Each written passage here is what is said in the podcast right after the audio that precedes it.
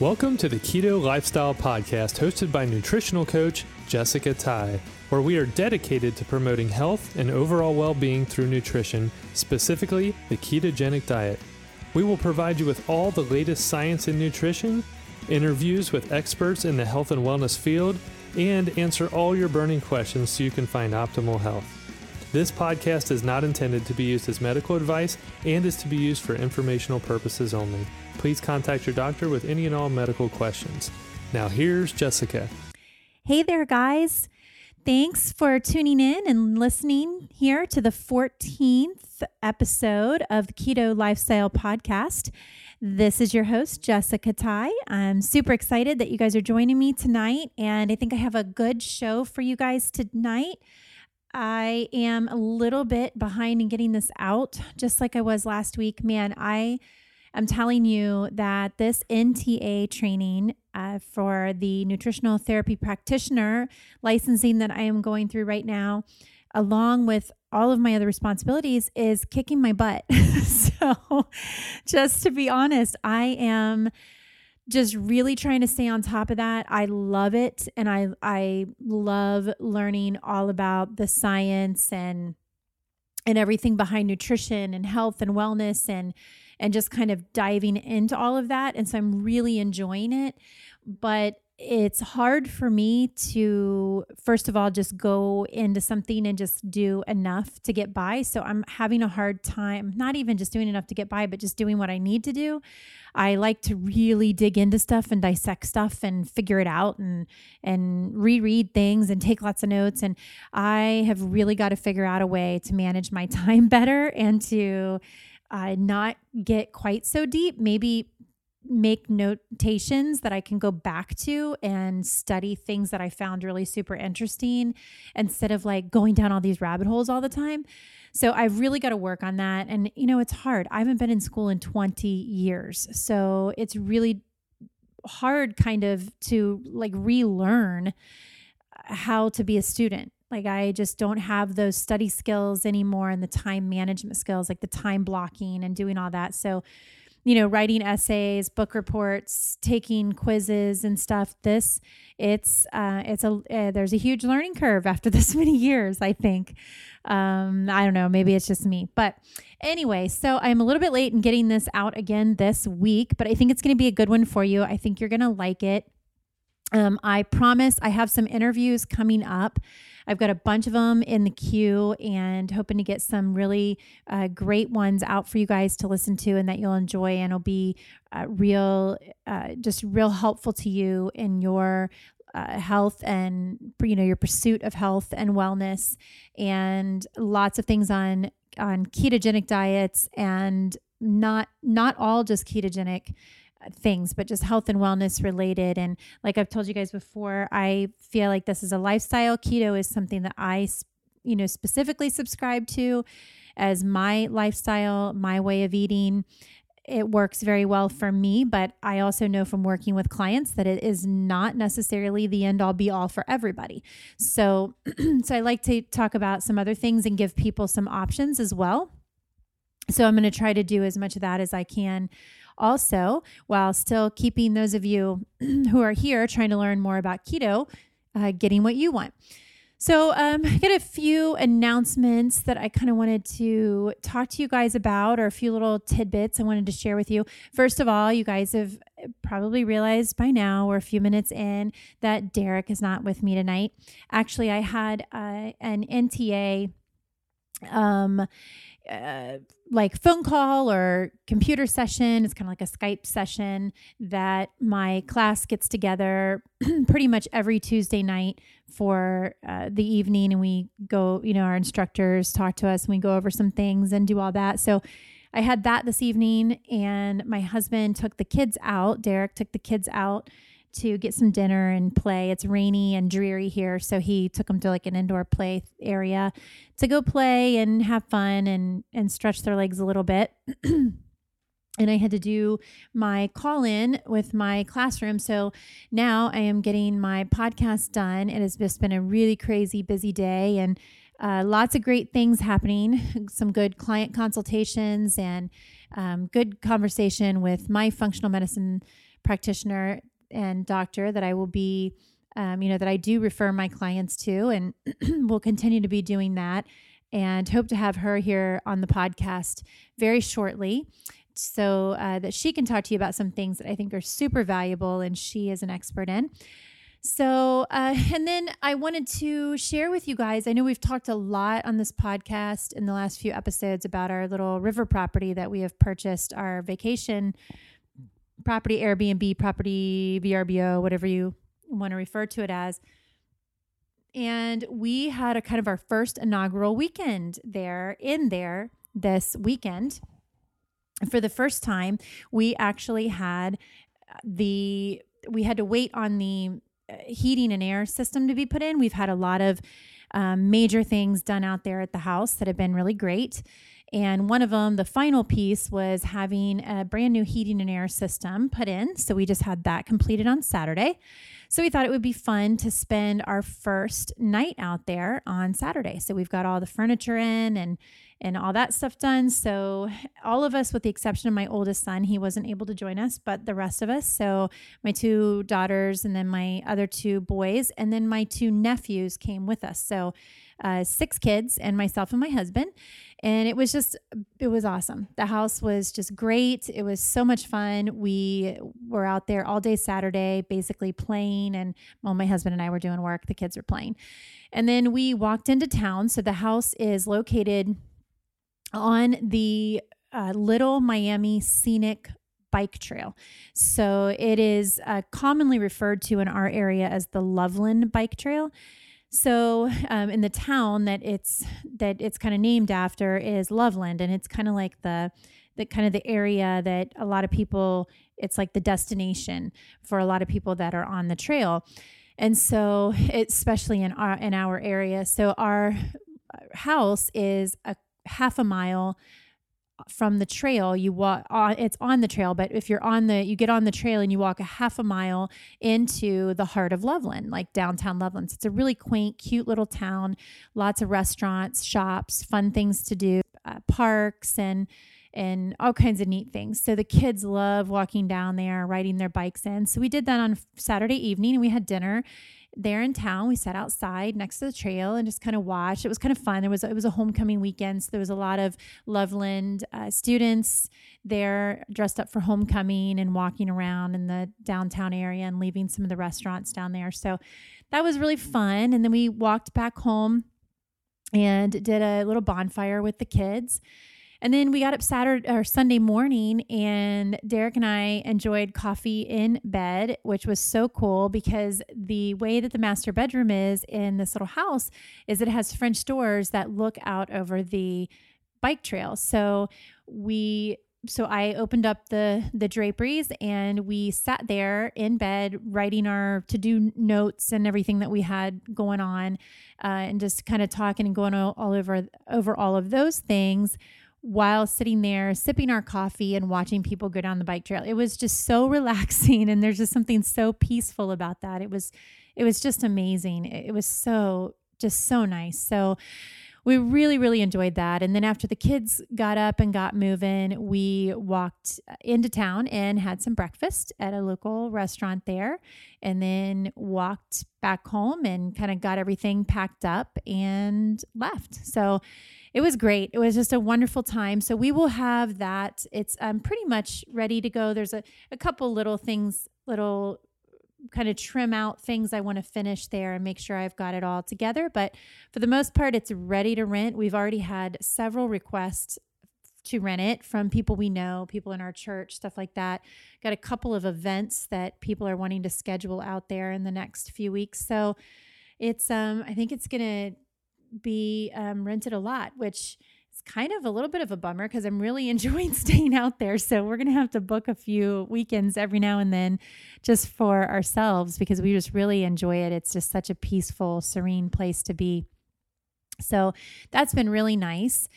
And so that's exciting. And I'll have information about that coming out when it is up and running and ready to go. Because I figure, you know, hey, if you're listening to this podcast and you are in town, maybe you'd like somewhere cool. It's extremely unique. There is nothing like it. Uh, there's nowhere that I'm aware of that you can rent on the bike trail, and certainly nowhere you can rent on the bike trail and on the Little Miami River. So, this is the one two punch with this little house. So, it's really cute and it's completely updated. Everything is, you know, brand new kitchen, brand new bathroom, brand new flooring, brand new carpet, brand, you know, new everything, new paint, new, all new furniture, all new bedding. I mean, it's just such a cute little place.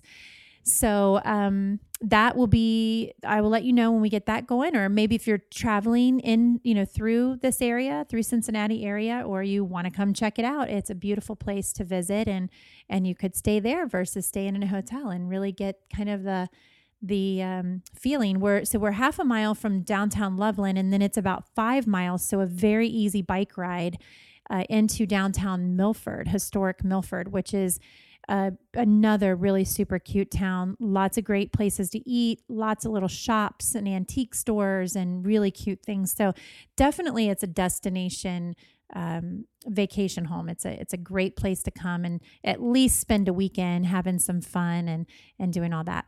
So I'll let you know more about that when I have it going. And then I have one more super cool announcement. At least it's super cool for me. And I also wanted to share with you guys a contest that you can get entered into. So, I don't know how many of you are aware or have heard of the low carb cruise. It is a cruise that Jimmy Moore puts on every year and they have uh, i don't know how many uh, people of the cruise um, are actually there with the through jimmy and through booking through the travel agent to be on there but it's not the entire it's not everybody that's on the cruise ship but it's a good a good amount of them and so this is done through uh, this year it's royal caribbean and i don't know if it's been royal caribbean every year but it's actually on their liberty of the seas boat. And if you have never been on that ship, I have actually done a cruise on that ship before. I think it's like their third or fourth largest ship now. When we did it, it was their second largest.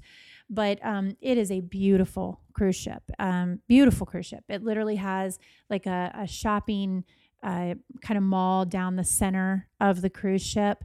And it's just so unique and just beautiful and, you know, I haven't been on dozens of cruises, but I've been on several. And this was easily the most beautiful ship I have been on. So, anyway, we are. Um, we are going to go on that. My husband and I, Derek and I, are going to go on that cruise. It is in May of uh, 2018. And the most exciting part of it is, is that Jimmy has invited me to be a speaker on that ship Yay! Oh my gosh, it's so exciting. So anyway, with that, so what with that low carb cruise, he has a ton of really amazing speakers that come out and give um, you know, workshops and and speeches and little, you know, things that you can go to and um, it looks like it's about 350 people join this. But so he put out a, a, a notice yesterday that says uh, let's see. It says we okay. The guest speaker list is a virtual who's who and up and comers in the keto work, including Dr. Ted Naiman, um, and Childer, Childers, uh, Jonny Bowden, Eric Westman, Jimmy Moore, Tom Naughton, um, Meg Dahl, Maria Emmerich, names several people, his wife, Christine Moore um, Mike and Deanna Mutzel, lots, and Jessica Ty, and many, many more. So um, I it's just shocking to see my name and writing like that as an announcement um, of who's who's on this cruise and people that you'll be able to hear speak. I am definitely low man on the totem pole, like way low, like the very bottom, but it is just such an honor and it just feels it's just amazing um, to to even have that opportunity and be invited to do something like that.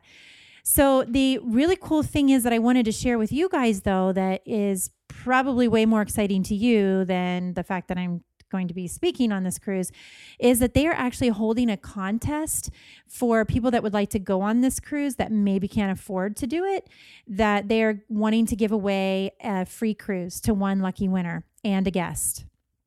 So, I wanted to give you guys the information on that. If you do not already follow Jimmy Moore on Instagram, that is where I saw him uh, post about this. I believe he posted it on some of his Facebook stuff as well. But you can follow him. He is at Livin Low Carb Man on Instagram. So, uh, it says in the it says the one lucky winner and a guest will have the opportunity to do a free cruise. Here's how you enter: email me your full name, telephone number, and why you need to and deserve deserve to win this contest with the subject line cruise giveaway. And so you email him at living low carb man at charter.net and they are going to be taking those entries through October 31st. And then the low carb cruise team will read through them and choose a winner who will be revealed in November. So, this is a super exciting contest for you guys and anybody that is interested in this whole low carb movement and ketogenic movement. I mean, Jimmy is like, the heavyweight of this movement. I mean, he was you know, championing this cause before really hardly anybody else was talking about this. And he is just he he is just an amazing person amazing wealth of knowledge with all of this subject matter and has some really amazing friends as you could tell by many of the speakers that i read on there um, that i'm sure you guys have heard of and listened to and they are just so smart and such amazing um, health professionals that you are just going to be blown away and so blessed to listen to on this. So, guys, get in. Uh, get if you are interested in doing this. The cruise is from May 20th through May 27th. It leaves out of Galveston, Texas. And again, it's on the Liberty of the Seas. And you can get more information about the cruise and you can contact Debbie, who is the travel agent that is setting this up. But you can get more information if you are interested in booking your room. It's lowcarbcruiseinfo.com. So you can go there and get more information.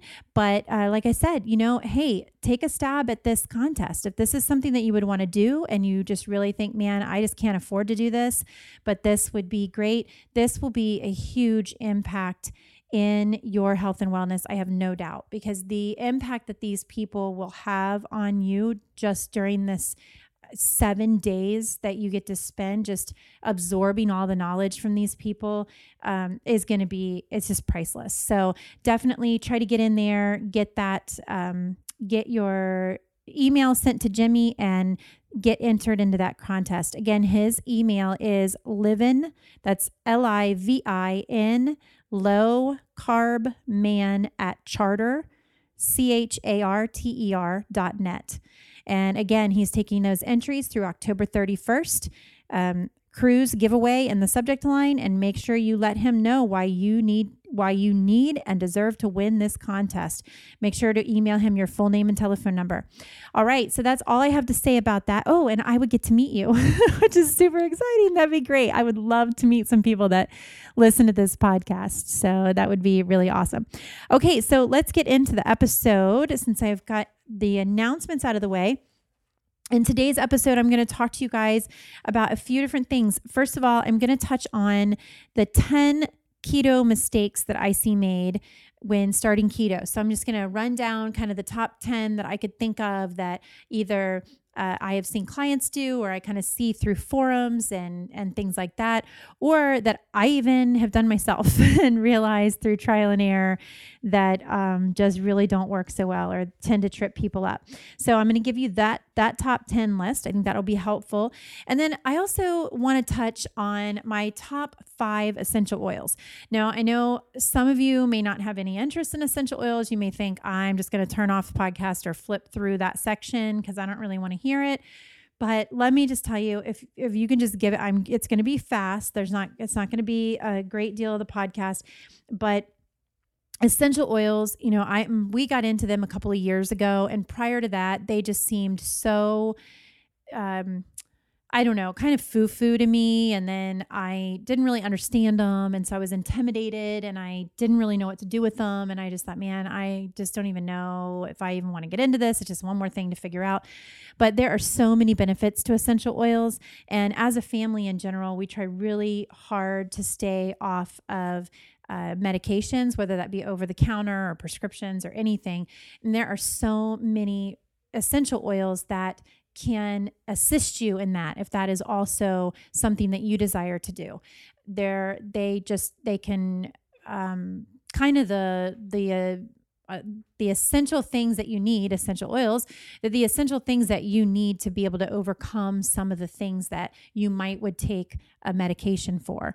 So uh, it hopefully it'll be helpful to you guys. I'm going to give you my top five. I'm going to keep it pretty pretty basic and, and easy to understand. My top five, why we like to use them, how we use them, and like I said, it'll be pretty quick. And hopefully, if you have had interest in them or you've thought about them, that'll be like a quick introduction for you. And then you can go on and find out more information. I'll give you a couple of websites in that section that I think are really great places to get resources uh, unbiased resources on essential oils because there's so much out there, especially since there are some uh, multi level marketing companies that do the essential oils. Not that those are bad essential oils, I think they're actually really great ones, but it can be hard sometimes to feel like you're getting unbiased opinions. And then I am going to wrap up with a little kind of tip about microgreens. So um, it's kind of all the rage right now. There's lots of people talking about microgreens. You may hear of it, but you maybe don't know what they are. I have posted on my Instagram and some food shots over the last couple of weeks how I use microgreens, and I just love them. They are uh, one of my new obsessions. So, so I just thought I would share that with you guys and share why they're such a big deal. So that you can enjoy, enjoy those if you'd like to. Okay, so let's get started with the top my top 10 keto mistakes that I see made when starting keto. Okay, so number 1, eating too much protein. Okay, we hear that all the time, right? Like you probably have heard over and over and over again gluconeogenesis, gluconeogenesis. Like you're like, okay, I've heard that like a million times. I get it. So, um, just in case you haven't heard it or you're like, oh, I kind of forget, what's that mean again? So, that is when you eat too much protein, it turns to glucose in our bodies. So, we can only use so much protein, and protein cannot be stored. So, if you can't use it and then we can't store it, our body has to turn it into glucose and then it shuttles it around that way. So, either it gets turned into glucose and it gets stored as glycogen in our muscle stores or our liver. We've talked about that in previous episodes. You can go back and listen to those where I explain in detail like how much glycogen we can store and you know how that works and all those types of things. Um, and the reason our body even well I, I guess i can't really say that. I can't say the reason it has the ability but one of the the big benefits of our body having that ability the the liver having the ability to convert protein into glucose is if you really do not bring in enough glucose it will convert that um, in order to feed your brain because you've heard you know you need your brain needs glucose. Well your brain your brain's preferred fuel is actually fat but it is true that it does need a certain amount of glucose. So um, that is a very minimal amount of glucose but that it's such a minimal amount that any extra protein that you have or any protein that you have if you don't have enough uh, glucose already your body your liver will then convert into glucose and use that but it also d- uses that same ability when we've taken in too much protein. So that can be really big because you maybe don't realize that you're having too much and then you think, you know, you're doing keto and you're like, "Man, I'm doing everything right. My carbs are super low and I'm eating plenty of fat and I I you know, I'm not cheating and I'm doing great and but why am I gaining weight or why am I not losing weight or what is going on?" And often, very very often, I see people posting their macros and forums or I'll talk to clients and go over food journals with them and we look at it look at those layouts and I immediately it jumps out at me that there is no way that your body is using that much protein. Um, so we have to watch that. So that that is a number one. I think that's I see that more than probably anything is just too high on the protein, and usually from women. I see it very often with women and realizing that they are just getting too much protein. So, how much is enough? Well, I've gone over this in detail as well, but let's just say in general, for a woman, you probably want about 20 to 25 grams of protein per meal. That's assuming you have three meals a day. So, um, I would say somewhere around just in general, just your average woman, not super athletic, not super, you know, you're not hitting the gym and, and lifting weights hard all the time and doing those types of things just your average, typical, normal um, woman, I would say probably need about 60, 65 grams of protein a day. Now, that can certainly vary from woman to woman and depending on other things, but that's a general guideline. So, um, so that's number one. Number two, eating too much dairy or any dairy. So, okay, let's refer back to number one. Okay, so number one was eating too much protein. So, there's a lot of protein in dairy. So, let's just talk about a couple of them. So, Swiss cheese, a slice of Swiss cheese is seven grams of protein. The Whisps crackers, which, oh my gosh, I love so much, not crackers, that's not the right word for them, but the cheese crisps. Um, those are about, if you, t- if you eat about 15 chips, 15 of those little uh, cheese chips, that's about nine grams of protein. A cup of milk, if you drink milk, that's about eight grams of protein. If you put cream in your coffee or milk in your coffee, now depending on how much you're using, I mean, you could be at four, five, six, eight grams of protein in your uh, just in your coffee every day that you're drinking. So if you start kind of adding that up and thinking about that and how quickly that actually adds up, it's it adds up pretty quickly, especially if you're adding that on top of meals that you're eating, the protein like meat sources. Like if you're having three ounces of salmon with breakfast, and then you have, um, you know, three ounces of leftover pork with with uh, lunch, and then maybe you have uh, four, five, six ounces of ribeye steak with dinner. Well, I can promise you, if you're also having some cheese and cheese crisps and and some milk in your coffee, you're blowing your protein out of the water. So um, so that so that's one reason that dairy can kind of cause some issues when you're first going keto. And you just need to keep in mind that, you know, going keto, oftentimes we're thinking that like it's eat all of the dairy all of the time and and all of the fat all of the time and it, it's really not that it seems to be portrayed like that sometimes but it's really not that. It's still, you still have to be cognizant of what you're eating and still think about it. And I know sometimes in the beginning it can be really easy to get carried away and just just go crazy on those things because you think, oh man, you know, I have to I have to lay off the bread. I can't have the bread and chips and the cookies and the cakes, but I am just gonna tear me up some some cheese and and cheese crisps and heavy whipping cream and all this stuff which is good don't get me wrong but just keeping that in moderation. And we also have to think about that with dairy there are lots of can be lots of issues with inflammation. We talked about this in the last episode episode number 13 dairy can cause a lot of inflammation. So that can also magnify, that can cause other issues and magnify things that can stall your weight loss and cause problems. Because if you have inflammation in your body, you've got stress in your body, and it is very difficult to lose weight when you've got a lot of stress and inflammation, whether that's physical stress or mental stress or emotional stress. It all plays together. So that can also be difficult so finding out you know knowing if you have a dairy sensitivity or a, a, milk allergy of any type and kind of figuring that out. Okay number three baking too many or any keto desserts.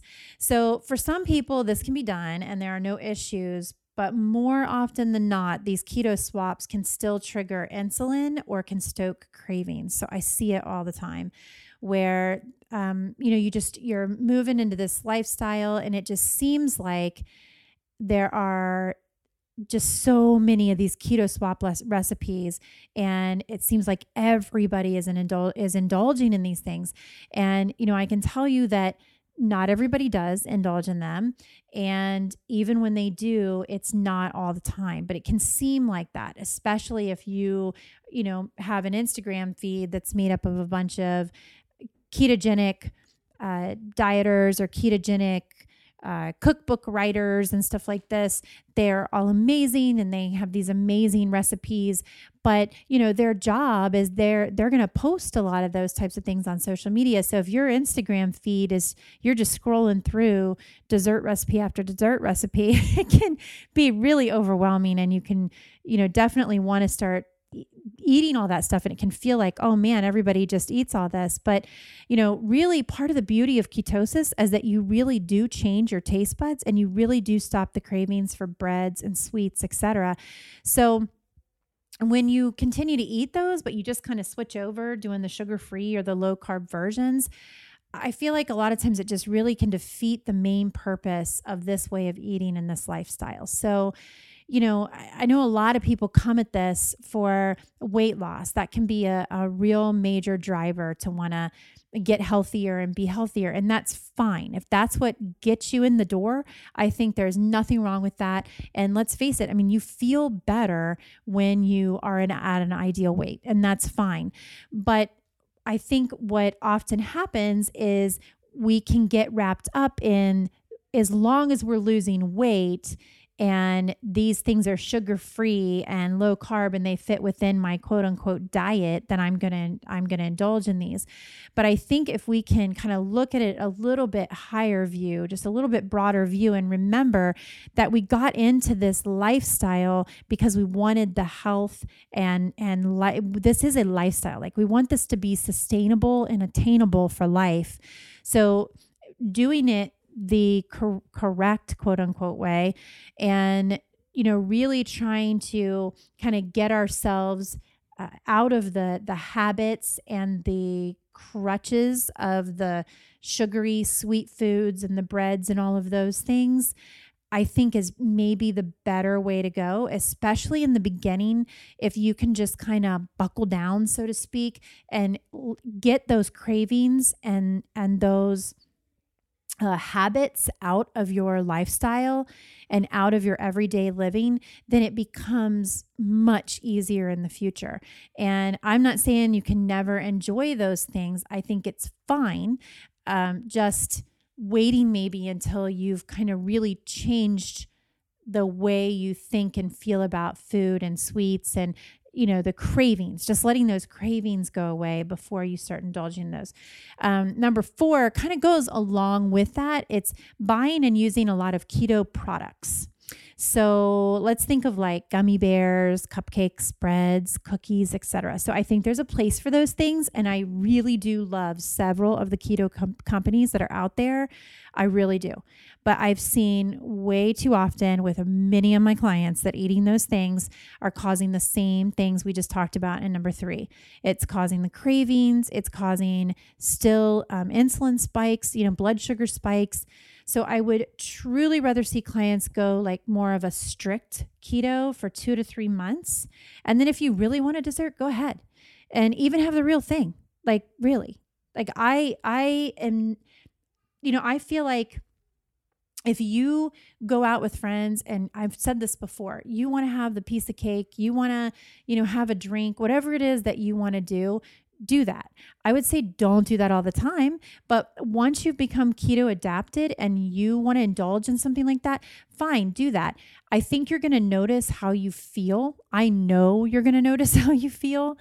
And you've probably, you're just going to realize how good you've been feeling since becoming keto adapted and how when you kind of go back and indulge in some of those things that maybe you used to indulge in all the time, you kind of realize that you really don't feel the best and it isn't really doing anything for you and you it may just not be worth it anymore.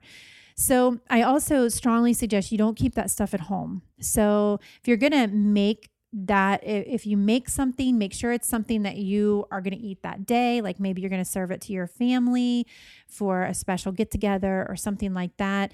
And then it's going to be gone. You know, don't keep stuff around. And uh, the great news is that once you really are keto adapted, you're going to get back into ketosis pretty quickly after you come out of it. So your body the the switch like you switch your body over to making that your preferred fuel source once you're keto adapted and that's as it was intended to be. And so eating enough carbs to pull you out of ketosis every now and then it really isn't that big of a deal as long as you can handle it. You know you have to figure that out for yourself but you can't you'll go back in you know you'll you're if you're keto adapted you're going to slip back into ketosis pretty quickly most of the time.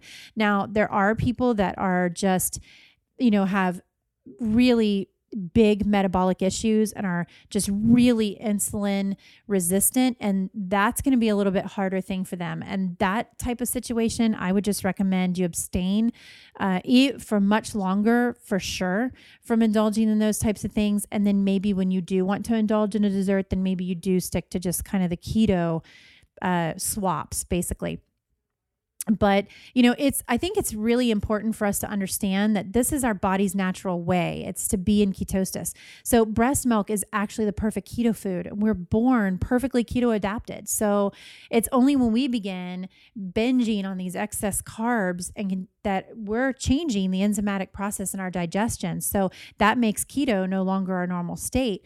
I've heard many people argue that this can't be a fact because our bodies, even once we are keto adapted, we'll burn carbs first. And that proves that that's what our bodies preferred. But they don't understand, like, they just don't understand the science behind the metabolic processes and why our bodies are doing that. So, our body is always going to burn what it deems most harmful first.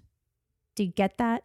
Like, most harmful. So, you can't it has to burn the carbs first because it can't it can't let those that though the carbohydrates the the the blood sugar raising foods that we're eating it can't just let that keep our blood sugar you know up elevated and cause the damage or keep having to pump out the insulin. It's gonna burn through that first and get that out of there do what it has to do with it store it as glycogen store it as triglycerides and our you know make more fat whatever it's got to do it's going to get rid of that first. It's the same reason that our livers take care of alcohol before they'll take care of the food we're eating. I know many people have heard that. It's the same thing with carbs. So your body is going to take care of what you're putting in it in the order of what's most poisonous to it first. So it's going to take care of those things. So that so using the the fat first is never going to happen. That's going to be the last thing that your body is going to use. So it's not that it prefers the carbohydrates, it's just what it's going to burn first every time. So, anyway, that is number four. Number five is not paying attention to electrolytes. So we have three, there are three main electrolytes that you're going to need to replenish, and that's sodium, potassium, and magnesium. Potassium is the electrolyte which is most commonly deficient in diets, and it can be difficult to consume enough potassium, especially um, on a ketogenic diet because there's not a lot of foods that are rich in potassium that fit into that diet. So most people, if you would ask them what a high potassium food is, they would say automatically bananas. Well, you're not going to be eating bananas on a low carb diet or a ketogenic diet. So oftentimes people don't know what to swap that out with or what they should be eating if they should if they can't have diets and then you need to know that when you enter the you know the beginning phases of a ketogenic diet so if you're looking at 50 grams or less of total carbs or like 20 to 30 grams of net carbs that's kind of the the kind of going uh, talk out there about what a truly ketogenic diet is, then most people are going to experience the keto flu. So this often will have people, you know, running scared and saying, "Oh, this whole low carb thing is not right for me," and and I, you know, it's I my body's starving and it's trying to tell me, but really you're just depleting electrolytes. So when you are not, so glucose molecules are encased in um, in water. So with water is electrolytes. So when you lose all of that water, when you lose um, all of that, it's it's why when you go ketogenic, most people lose the look of bloat. And I've talked about this before as well. Eh, it's because carbohydrates, glucose makes you retain water. So when you lose all of that water, just the same way if you sweated all of it out, you're going to lose electrolytes. So you have to replenish those. So um, let's talk about some potassium rich foods for you that um, you could do if you were uh, trying to be ketogenic and get started on that. Avocados, number one that I recommend, and that is a thousand milligrams per, per average piece of avocado. So um, much higher amount of potassium than bananas. Um, nuts, you've got um, about one ounce serving of nuts is 100 to 300 milligrams of potassium, just depends on the type of nuts. Dark leafy greens, so it's about 160 milligrams of um, per cup of raw leafy greens. If you cook them, it's like quadruples or even more than that. Um, salmon, about 800 milligrams per average fillet of salmon. Mushrooms, 100 to 200 milligrams per cup of mushrooms. So, those are great potassium rich foods, all very keto friendly. And then, magnesium is also very commonly deficient, and it's commonly deficient in everybody, even if you're not on a low carb diet. So, magnesium is super important anyway. And we've talked about that on this podcast about supplementation of magnesium, which I really feel like pretty much everybody needs to do. Um, however, if you're whether you're supplementing or not, big or some foods that you can get some uh, magnesium from are nuts. Again, about 75 milligrams per one ounce of like almonds. Uh, dark chocolate. There you go. There's your there's your green light to eat some dark chocolate. So dark chocolate is about 80 milligrams per um, per about a tablespoon. So let's say that's probably like one to two squares of dark chocolate on your kind of typical average dark chocolate bar. Artichokes are 75 milligrams per average piece. Fish, about 60 milligrams. Spinach, cooked spinach is about 75 milligrams per cup. Um, so those are all really good list of foods that are rich in magnesium. So when you are deficient in magnesium, you are going to experience the dreaded muscle cramping, if you guys have heard about this when you're sleeping at night, or maybe it's happened to you and you wake up and you're just in massive pain, I can't tell you how, oh my gosh, if you have not experienced this, you don't want to experience it. I did go through it, it was miserable and you just wake up. I would get up, I would walk, I would rub my legs, my calves, my hamstrings, just do everything I could to try and make the cramping stop. And it just would not stop. So that is very, very important that you keep supplemented with magnesium.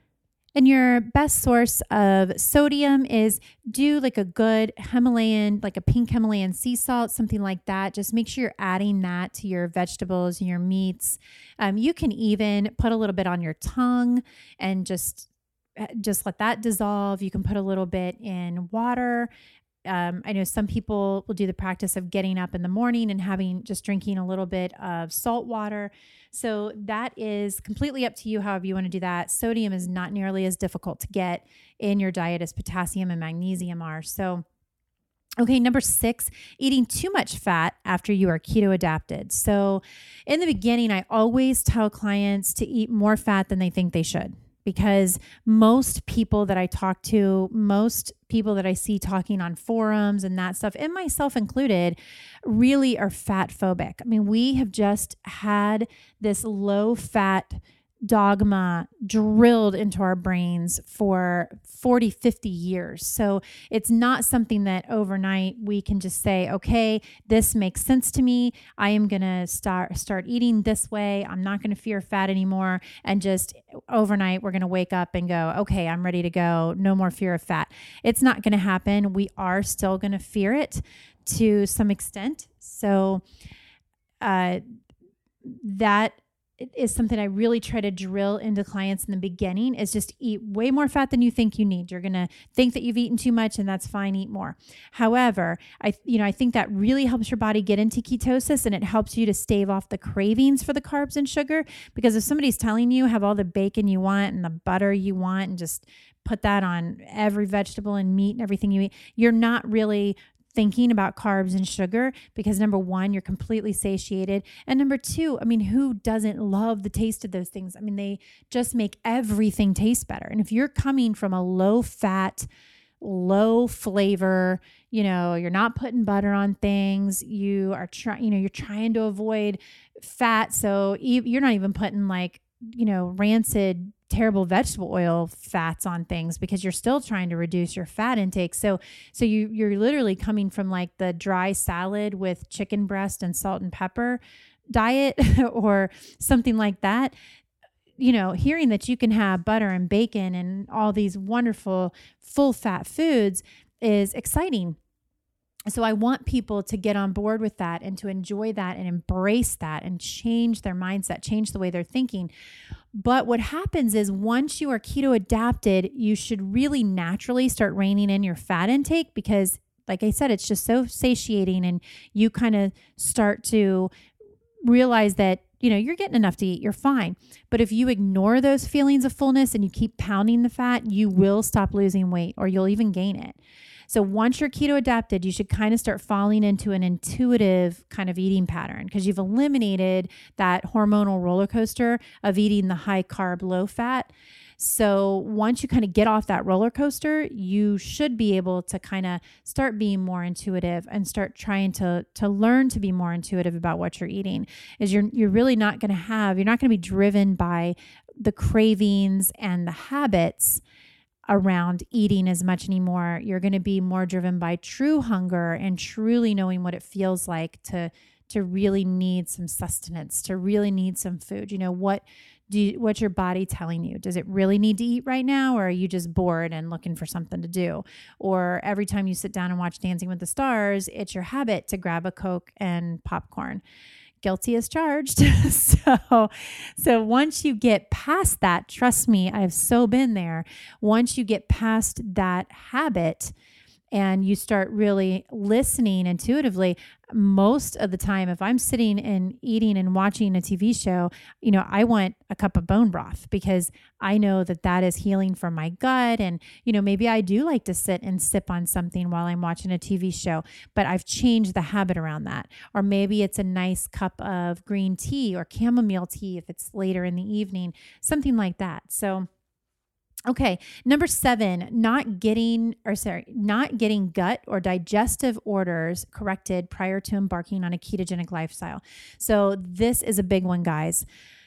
Very, very often, people haven't done any blood work or testing of any other type to find out if you have parasites or fungus or some bacteria overgrowth or anything like that that can make going to any new way of eating, really, but ketogenic way of eating as well um, can can have complications if you've got those things going on. And then often you will anytime you switch to a new way of eating it's going to magnify those things. So you're because you were eating a certain way and feeling a certain way all of the time before and then when you switch to a new way of eating it is going to very much very potentially magnify these issues that you didn't even realize before because you were just kind of living in this fog and it's just it's just how you were day in and day out so it was your normal it's your norm so when you change that up you may start to notice things that you didn't notice before.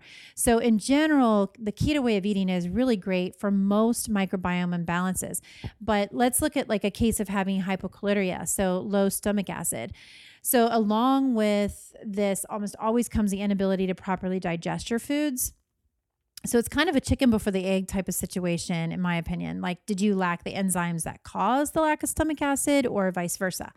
You know, have your digestive signals become so weak and poor due to the stress or poor nutrition you know, like you just have a, a nutrient deficient diet, or is your body just completely out of practice when it comes to properly digesting more complex foods, which fats and proteins are? So there's so many things that can kind of set this off when you start eating ketogenic that can really magnify, especially when you're having digestive issues like the inability to digest proteins and fats, which is huge. So, in our current food recommendations, we're eating a high carb, a low fat diet if you're following the standard American diet. And it can certainly cause uh, digestion to come offline just for lots of little reasons. So, there's hormonal reasons, enzymatic reasons. Um, detoxification pathway, you know, issues and reasons there. So anyway, I could go on and on about these, but generally, you know, you're going to want to look at food sensitivities or allergies. If you can go and get some proper testing for that, that would be great. If you can meet with a functional medicine doctor that can really take an in depth look at your digestion, just see like, do you have the proper enzymes to digest protein properly? Are you are you absorbing your nutrients, you know, and your macronutrients? Are you absorbing the the um, different uh, vitamins and minerals and you know can you handle the fat and the protein? Does your body know what to do with it? Uh, do you have proper levels of acid that you're able to digest this food and move it through your digestive tract properly? Are you constipated? Do you have diarrhea? Are you do you have a lot of gas? You know are you dealing with those things? Those are signs that that is not necessarily an issue with it's definitely not an issue with the ketogenic way of eating. It's an issue with it for you because potentially you don't have these right things in place. And once you can get those right, then you're going to be able to eat a good whole foods, nutrient dense, well balanced meal, which I believe a ketogenic diet is and can definitely can be when done properly. So, you know, I do have a local doctor who's trained in functional medicine that she works with my clients. She'll draw, you know, their blood, stool, urine panels, everything that she needs to do so that we can get a complete picture of what's going on. So, if you you know, I would just highly recommend you find that in your area. But if you don't have one, reach out to me and I will hook you up with um, my gal. She is amazing and she does see clients remotely as I do. So she can do everything without you actually being here and in front of her. So that's um, can be a huge piece of the puzzle for you if you're having some issues in your ketogenic lifestyle. Um, number eight, cheat days or weekends off. So I see so many people talking about this. Um, so many people, I think, just start off, they just want to go keto, but they're thinking it's just going to be really incredibly difficult to stick with. Maybe they've heard this is just not a sustainable way to eat. You're not going to be able to stick with it. Adherence to the diet is super difficult which all of which I completely disagree with. But um, so a lot of times people will set up in their mind, like, I'm going to do cheat days or I'm going to have a weekends off type mentality. So it's it's just I think a way for them to get over that they're going to go low carb like giving up the bread, the pasta, the cookies, the cakes. They just think it's going to be impossible and if they allow themselves to have it, then they're going to be better able to adhere to the diet. But you know, honestly, it's like I talked about before, if you can just get through the adaptation period and and just really set your mind to it and there's you know when i'm coaching people there's all kinds of things that I work with people with that you can do to help you get through that and to kind of help make that transition a little bit easier. But if you can really just go through that, you're going to break through those plateaus. You're going to break through those habits and those cravings. And it's really not going to be bad. Like you're going to get to the other side and you're going to feel amazing. And you're just going to be like, I, I know I, I say this and I, I think it sounds so trite, but it's so true. I promise that if you can get to the other side of this, and you can, that you are going to be like, I can't even believe that I used to crave all that stuff. Like, I just don't even want it anymore. And I think until you've been there for yourself, nobody can tell you that and convince you, but it will happen. You will see that happen. So, you know basically if you just if you talk to yourself about the diet positively and about this way of eating positively i think that it's going to make it a lot easier for you. So i feel like setting yourself up with these cheat days and weekends off is just setting yourself up in the beginning to fail. And to be honest i feel like the word diet really typically brings up such negative connotations with this. So i feel like you kind of get the sense of like if i can just do this long enough uh, let's see, to like get in the fill in the blank weight amount. Or if I can just do this long enough to get my blood markers to be fill in the blank.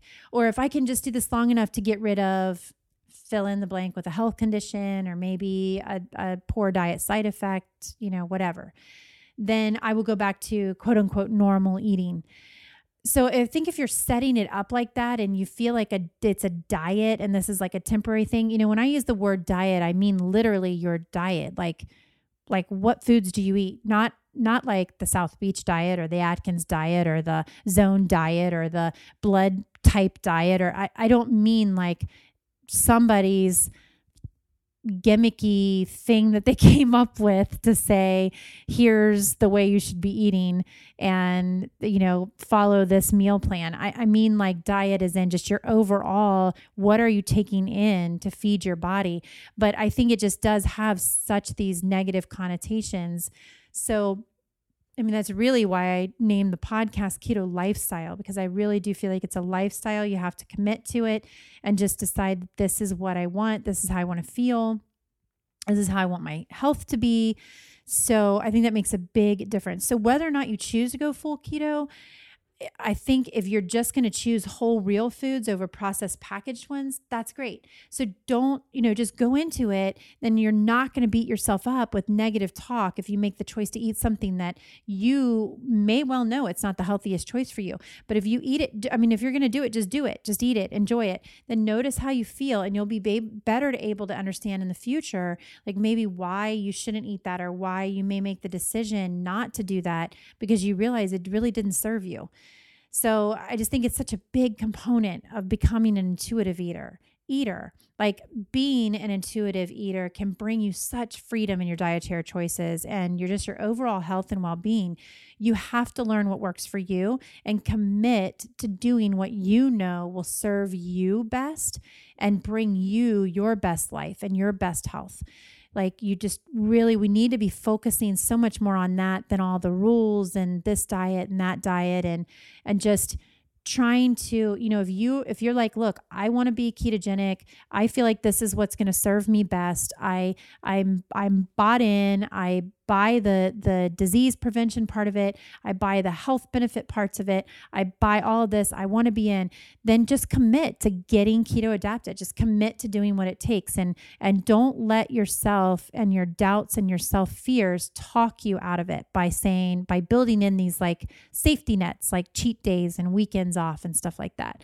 Um, just don't don't self sabotage that can be really a, a big thing to overcome in the beginning Okay, number nine, not eating enough vegetables. Man, I see this all the time and I have these conversations a lot. So, because of the higher carb count of veggies, I often have people either I see it in the forums again or just clients that are wanting to be in ketosis and limit their vegetables because they know that if they don't limit their vegetables, they're going to bo- blow through like the 20 grams that they decide they're going to allow themselves to have every day of like carbs. So they're convinced that if they eat the vegetables, they're going to pull themselves out of ketosis and this is going to be terrible. So in general, I stay under 20 grams of carbs a day, but I don't count vegetables in those carbs. Um, or at least not total carbs of vegetables. And to be honest, I don't count anything anymore anyway. I go on intuitively. How do I feel you know, how does my body feel to me? Do I feel bloated? Do I feel like I ate too much? Am I full that I'm going to stop eating? You know, do I do I really need to eat dinner tonight? Maybe I'm not hungry. Do I need to eat breakfast in the morning? Nah, maybe I don't want it. Do I need lunch? Maybe not. Maybe, you know, just intuitively eating instead of trying to fall within all these parameters. So, I think that again, we it really brings us to the question of total carbs versus net carbs. So, eh, I think I think really that when it comes to all of this, if it's non starchy vegetables, like I'm not talking about tubers and carrots and potatoes and things like that, but I'm talking about the non starchy vegetables, the, the broccoli, the cauliflower, the, the kale, the spinach, the Brussels sprouts, um, asparagus, you know, all of these vegetables that, I mean, I eat them all day long, all the time. I just don't even think you need to count them. I, I don't think you need to worry about it. I just don't think that eating a ton of veggies is in any way going to be detrimental to this lifestyle.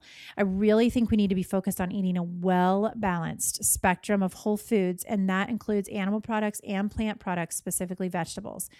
So I think it's just much more important to focus on the quality of the vegetables. So get organic and in season vegetables if at all possible. So that way, you're definitely going to get the most nutrient dense plate possible. And I also think that vegetables are just a really great way to make sure you're getting lots of healthy fats because you can add all kinds of awesome fats to vegetables that just make them taste amazing. So, you know, maybe you make a big full bowl of salad greens and then you top that with like a three ounce portion of grass fed ribeye or a three ounce portion of wild sockeye salmon. And maybe you've cooked those in grass fed ghee or butter. And then maybe you even top it with a tablespoon or two of organic olive oil or avocado oil. Oh my goodness, my mouth's watering thinking about it. So, you know, like last night, I made for um, our really it's not even a side. I think that we grow up thinking, and I just about said that I made a side of vegetables, but honestly, my the majority of my plate was vegetables. But I think we grow up thinking as vegetables is like this little, almost like a condiment that we add to our plates just so we can feel like we did something good. Um, and then we we kind of just kind of stay in that pattern but like last night i made this big skillet of broccoli sauteed in avocado oil, salt, and pepper. It is one of my favorite ways. And I mean, I'm telling you, it's a lot of avocado oil. I threw that on a plate. I had made a roast in the Instapot. I had a very small slither of that roast, probably maybe a one to two ounce portion of that. And then we had, um, oh, what? Oh, last night I actually had some um, some purple sweet potato. We did have a little bit of a um, I don't know, some people call it a carb up or a carb backloading and all this kind of stuff. But every now and then I will throw in a little bit extra, a little bit more carbs than I would typically eat. So I had a little bit of sweet potatoes that we had roasted in um, it with avocado oil in, on a pan in the oven with just salt and pepper. So that was just so good. But the majority of what I ate was broccoli. like that was the biggest part of my meal. And it was just so yummy but often I will make vegetables sauteed in bacon fat because my, that's the way my husband loves it. So we do that a lot.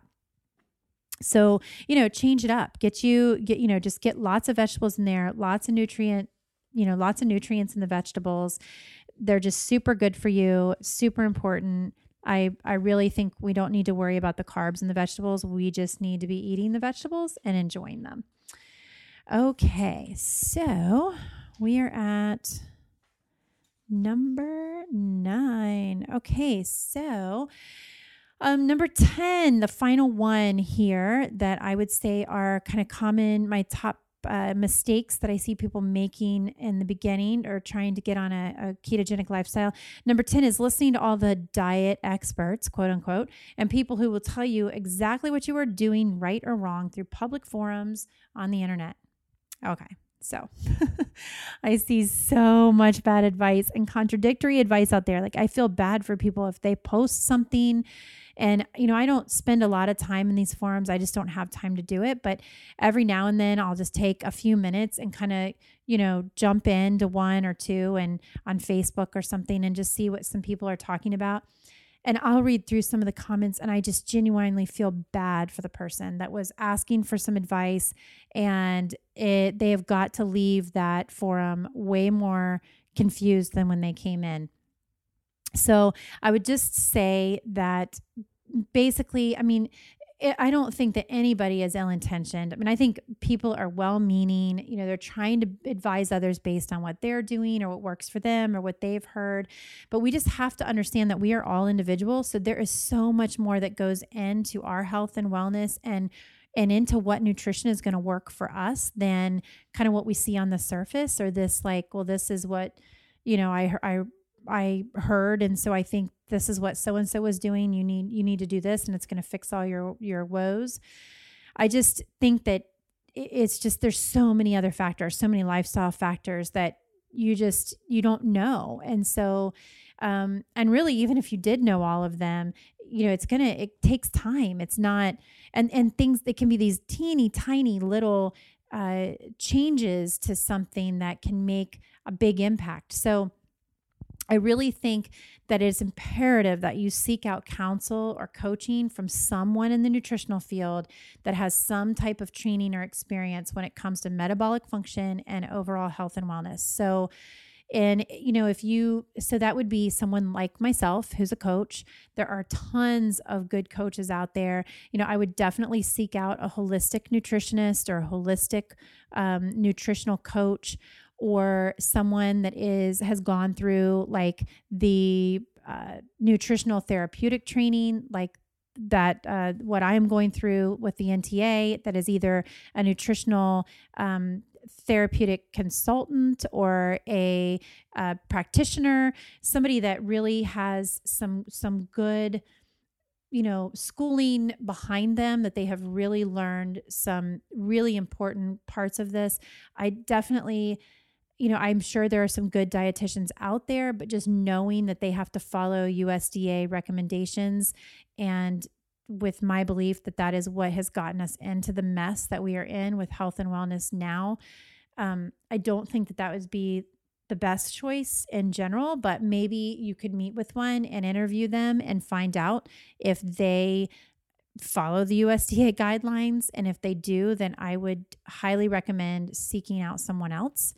Um, but I also think if maybe you're not ready for that step or you feel like you can't afford that or, or you, you know, don't want to do that, you can read blogs, there's books you can read, listening to podcasts, you can get good information. Um, there's a lot of bad information out there that way as well. But if you kind of start digging into some of these books and and and things like that that are in the sphere of of way of eating and lifestyle that you want to tackle if that's ketogenic then then kind of figuring out you'll quickly kind of see how everybody is connected that generally uh, feels the same way and has the same basic understanding about a way of eating or a particular lifestyle, whether that's paleo or or ketogenic or you know just low carb, whatever it is that you're going after, and you can kind of pretty quickly start figuring out which are the ones that you should be listening to and kind of following. So I think that just taking advice from strangers on the forums it's just really not a good idea and it can actually really have detrimental effects to your long-term health and it really can just completely th- thwart the results that you're trying to accomplish especially in the beginning like when you're trying to learn all of this stuff and you just have all this bad information coming in it can be really hard to kind of wade through all of that. So I do have a few recommendations for great books that I think will teach you a ton in the way of diet nutritional facts.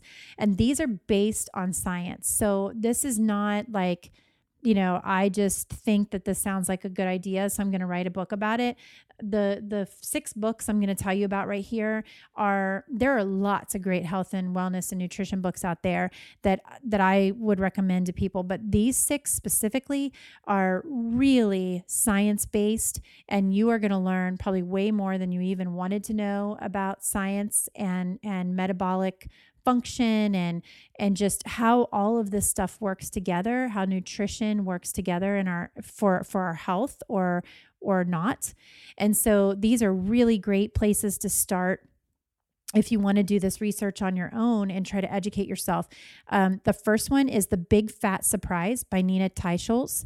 Um, she is amazing. If you've never heard her speak, go to YouTube and you can look up Nina Teicholz and you will find all kinds of amazing speeches that she's given. She's a really great speaker. She really knows her stuff. Um, she did 10 years of research before she put this book out, and it shows. I mean, she has just really done all the ins and outs, the ups and downs.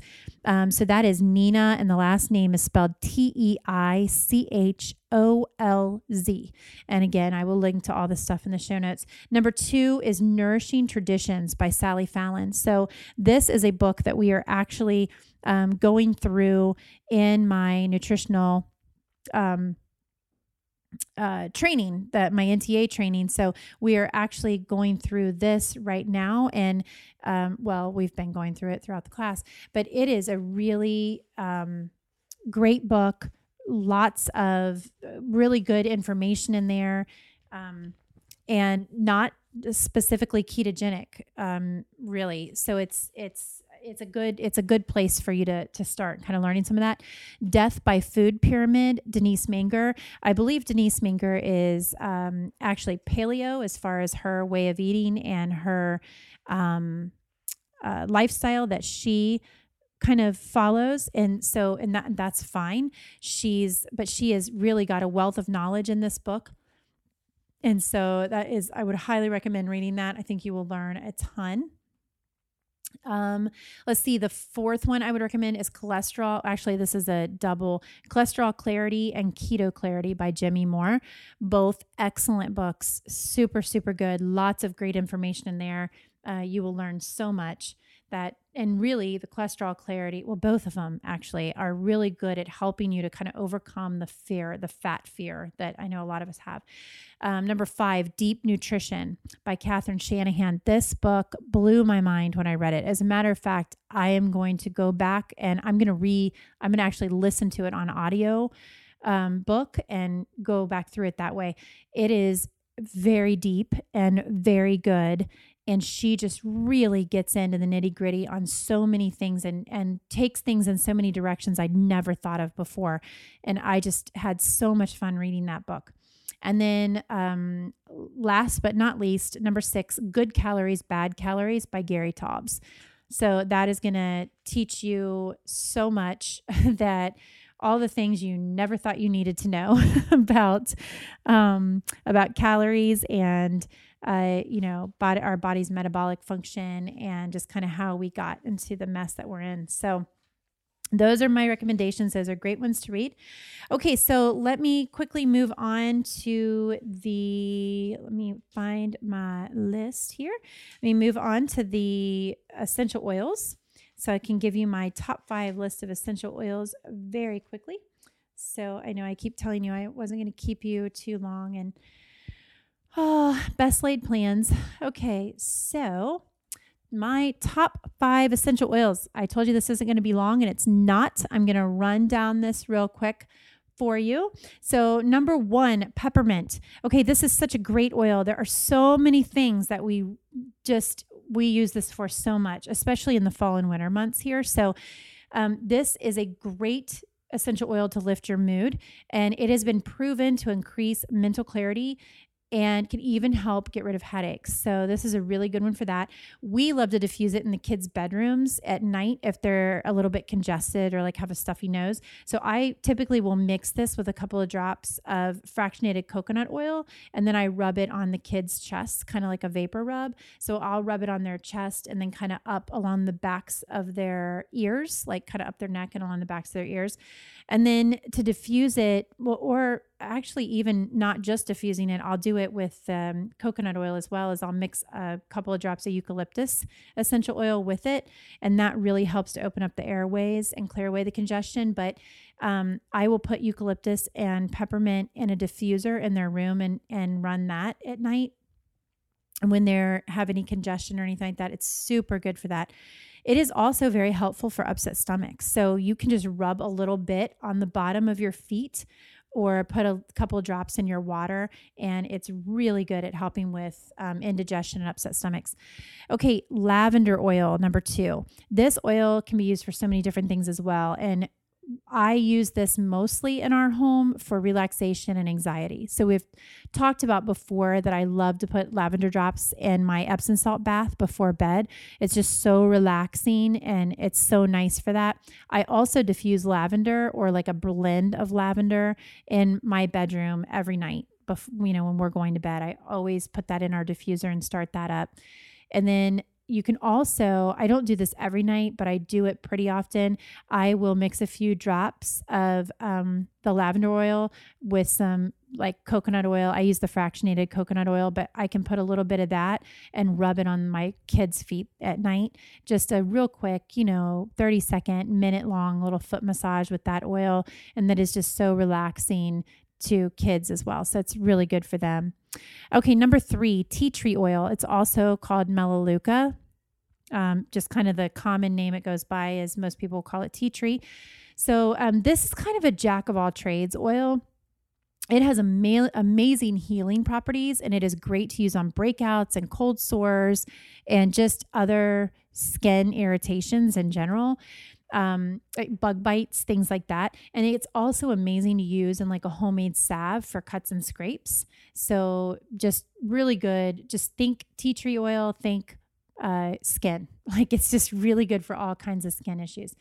Okay, number four, orange. So this is one of my very favorite oils, along with lemon.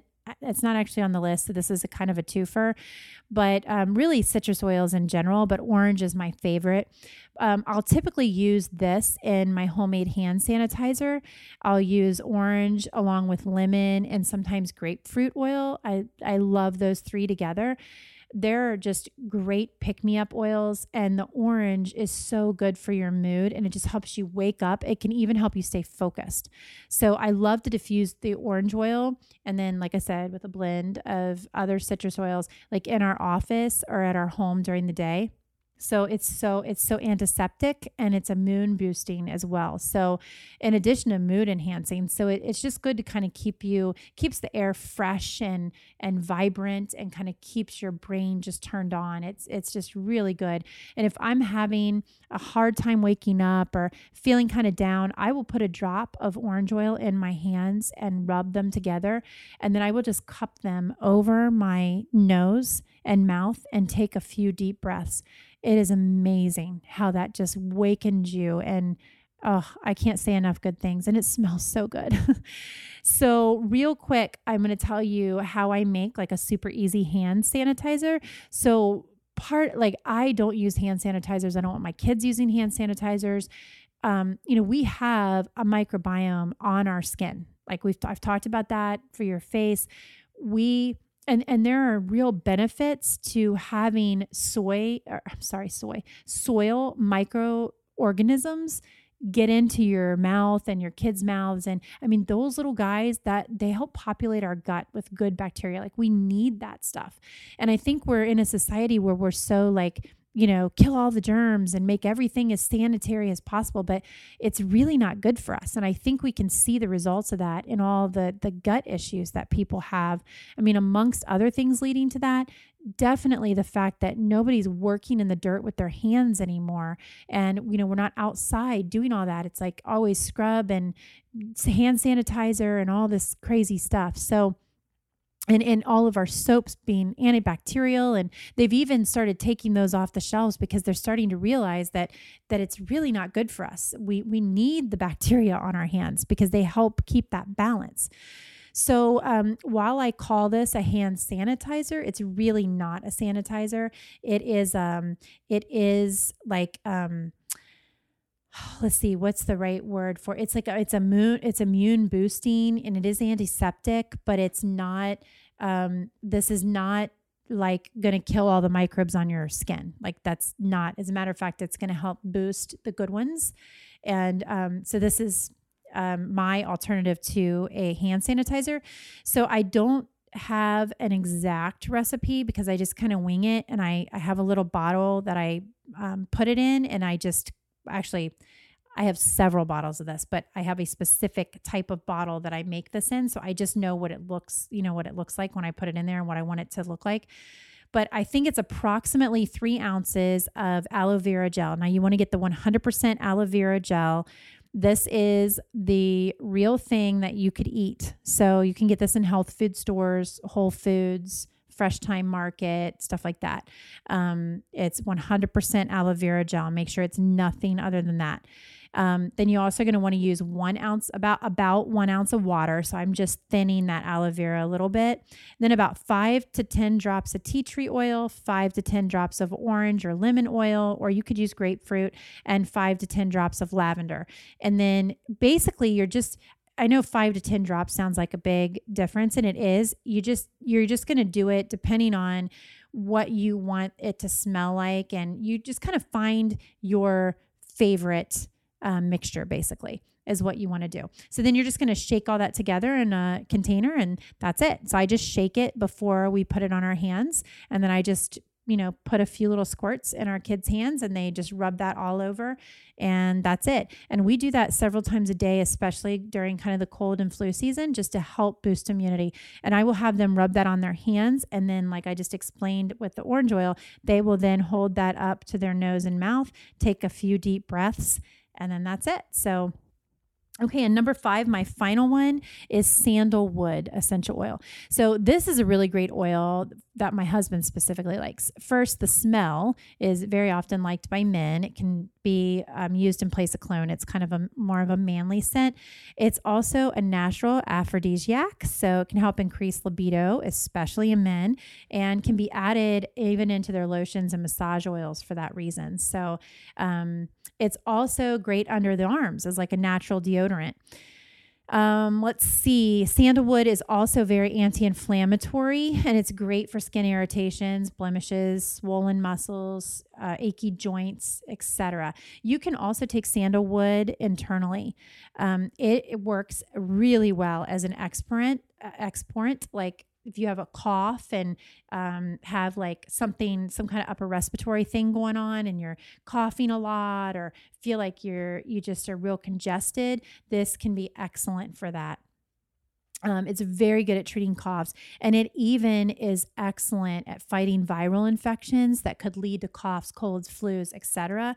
So you can take this by putting a few drops in a vegetable like caplet, those are capsules um, yourself, and then taking them that way. Or you can dilute like one drop in about four ounces of liquid and take it that way. So very effective. So that is my top five. I would say if you are getting started, on essential oils or you don't know where to start and you want some that you're like, okay, I'm not going to invest in 25 or 50 oils. Tell me what ones I'm going to use. I would say if you have these five or six or seven, I ended up mentioning with the, some of those citrus oils, but if you have these, you're going to be good to go. You can pretty much do anything you need to do with these oils or a combination of these oils. It is very important that you are paying attention to the quality of the oils that you're buying. You want to make sure that you are using oils that are 100% essential oils, um, that they are processed properly, so they are maintaining the potency. Like you don't want to get something that the way they process it is basically getting to you is like a dead essential oil that's not going to do anything for you and it's lost all its medicinal properties. You don't want that. So I know two of the big companies that are out there are Young Living and uh, doTERRA. I personally, most of my oils are doTERRA. I don't sell them. I'm I don't I'm not you know associated with anybody that sells them. I don't make any money off of them, um, but I have been very happy with the DoTerra line. I've used Young Living as well. Don't have any issues with them. Um, and there are other ones that you can find out there that are um, sustainably sourced and 100% organic. Um, two websites I would tell you to go to to get more information about essential oils that are really, really good at teaching you about them. And they're not selling anything, they don't have any skin in the game, so to speak, is wellnessmama.com that's wellnessmama, M-A-M-A dot com and draxe.com. Both of them, if you go to their websites and type in essential oils, you will get a ton of information. They have their favorites that they'll tell you all about and and they're they've got their wealth of knowledge. Okay, so really quickly to wrap this episode up, I want to talk to you about microgreens. So I was at my local farmers market last weekend and or two weekends, I guess it was a couple weekends ago, and picked up some microgreens and was like instantly hooked. Now I've had them before, like in restaurants and places that I've um, been. A lot of times, nicer restaurants will use them as a garnish and they've been good. But these ones I picked up at the farmers market were just unbelievable. I mean the the flavor was so amazing. But when I bought these from her, she gave me this really this really informative little brochure, and it says um, it kind of talks all about it. And these the it's referenced from all these different um, food journals and um, NPR radio and all this different science behind them. So I was just going to read this to you really quickly. Um, I just think it's really interesting, really good information. So it says, feeling a bit under the weather, need a little pep in your step. A sprinkling of microgreens on your salad or soup might be just what you need. And actually, as I said in my Instagram, I had been posting pictures. I put them on hamburgers, on on fish, on green or on eggs. I love them on my eggs. They're amazing. Um, research with the University of Maryland College of Agriculture and Natural Resources and the United States Department of Agriculture recently completed a study to determine the level of nutrients in microgreens compared to their mature counterparts. So, what are microgreens exactly? They are tiny, immature versions of vegetable, herbs, and other plants harvested anywhere from a week to two weeks after germination that tend to be about one to two inches long with the stem and leaves still attached. Microgreens are typically seen in fine dining restaurants, used as, a, as delicately placed garnishes for a pop of unique flavor. Assistant Professor Quinn Wang at and graduate student, I'm not even going to try to pronounce that word, they're that name, uh, with the College of AGNR's Department of Nutrition and Food Sciences, participated in the study, which looked at nutrients like vitamin C, E, K, and beta carotene found in 25 different types of microgreens, including cilantro, celery, red cabbage, green basil, and arugula. Their study ultimately discovered that the microgreens contain 4 to 40 times more nutrients than their mature counterparts. Whoa, uh, I'll take it. we were really surprised, said Wang, of the findings, which were published in the Journal of, Art- of Agriculture and Food Chemistry. Those nutrients are very important to us. Vitamin C is considered an antioxidant as well as vitamin E, so they're very important for us to consume. So it has been long speculated that micro greens packed a potent punch of antioxidants, but until now, no research existed to support the theory. There's just no evidence, Wang said. That's what motivates us to do this kind of research. So they've uh, also looked at um, increasing, they talk about increasing production and lowering the cost of microgreens because at this time they're pretty expensive, as you can imagine, because you're um, you know, you need a ton of them and you're harvesting them so young before they can become um, mature. But so obviously the biggest thing with with these microgreens is they are just really super um, nutrient dense and vitamin dense. There's just it's amazing uh, how dense these are. Now I was reading the differences between um, microgreens and um, uh, what am I trying to say? Sprouts and I I like sprouts okay, but I've never particularly loved sprouts certainly not as much as microgreens. So what I thought was really interesting is that so these microgreens or baby greens. They're actually harvested later than the sprouts. So they provide like a really like great flavor as compared to sprouts. So uh, one of the big differences is is that microgreens you are growing in you're actually growing them in dirt and like you would if you were actually growing the vegetable. And then you're just harvesting them super early. So they're just miniature plants of the greens or herbs or whatever vegetable where um, the sprouts you're sprouting you're not sprouting them in soil. So that's kind of one of the other really cool things about these microgreens is you're actually um, sprouting them in the soil and growing them that way. So what can they be? They can be a whole bunch of really pretty much anything. So, and another difference between them and sprouts is sprouts, you're only eating the stem and leaves and not the seed and the root, but in the microgreens, you're eating all of it. So, and it, it kills the, the, kind of solves the problem of the potential for the bacteria growth in the sprouts. It is rare to have bacteria growth in sprouts, but because they're grown in an open air environment, um, these microgreens and they're grown in soil, you're you're really kind of eliminating that bacteria growth potential. Like the way that sprouts are grown, there is a bacteria potential there. Um, so these microgreens, they can be lettuce, kale, spinach, radish, beets, watercress, any herb uh, any type of green, cabbage, mustard, chia, sunflower, buckwheat. I mean, there are so many options for these microgreens. So, anyway, I thought it was fascinating. I thought it was really cool. So, you can eat the entire plant, roots to leaves. And um, one of the most, you know, they're, they're, the most popular ones are the ones that are going to taste the best and have these really pretty colors for for presentation. So often you're going to see like the kale, the spinach, the radish, the beet, and the watercress. Those are really super popular ones to use, and they've got a good variety of color. Um, but like I said, it could be any of these other ones. So I think that you'll really enjoy these. If you haven't had them yet, try to give, you know, give them a try.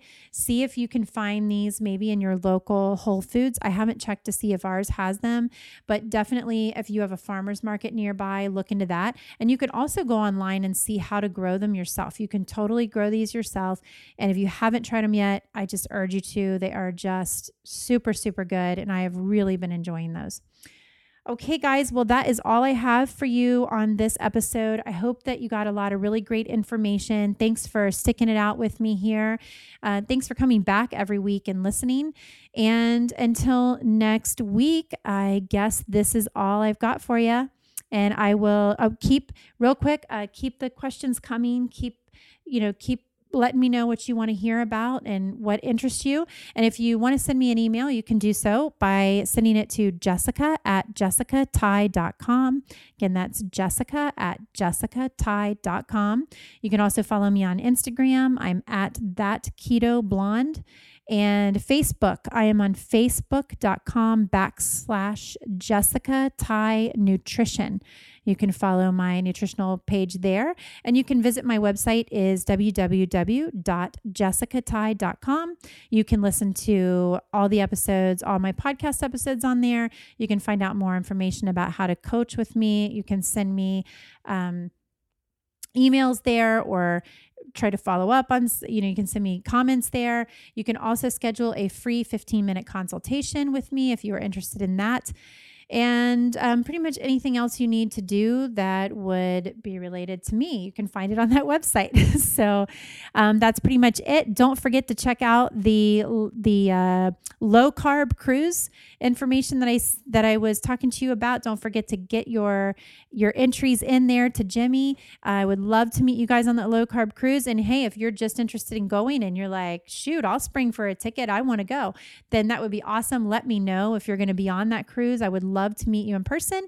And that would just be awesome. Make my day. So thanks again for listening and tuning in. And I will talk to you all next week. Bye bye. This episode of the Keto Lifestyle Podcast is brought to you by Pili Nuts. The Pili Nut is a rich, buttery tree nut wild harvested from deep in the Filipino rainforest. Taste is like no other in the world, often approximated as a combination between a macadamia nut and a cashew, but with a stronger, more tender flavor. You've heard about it on the podcast here. It is basically like the perfect keto snack. Uh, rich, buttery flavor, uh, all the macros you want, and uh, very easy to uh, obtain. Just go to eatpilinuts.com, and if you want 10% off of your order, just enter in the code Jessica Ty uh, before you check out. That's J E S S I C A T Y E.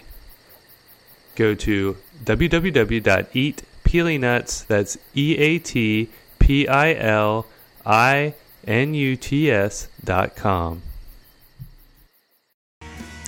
Thank you for listening to this episode of the Keto Lifestyle Podcast. We hope that you enjoyed what we shared with you today and are looking forward to the next episode.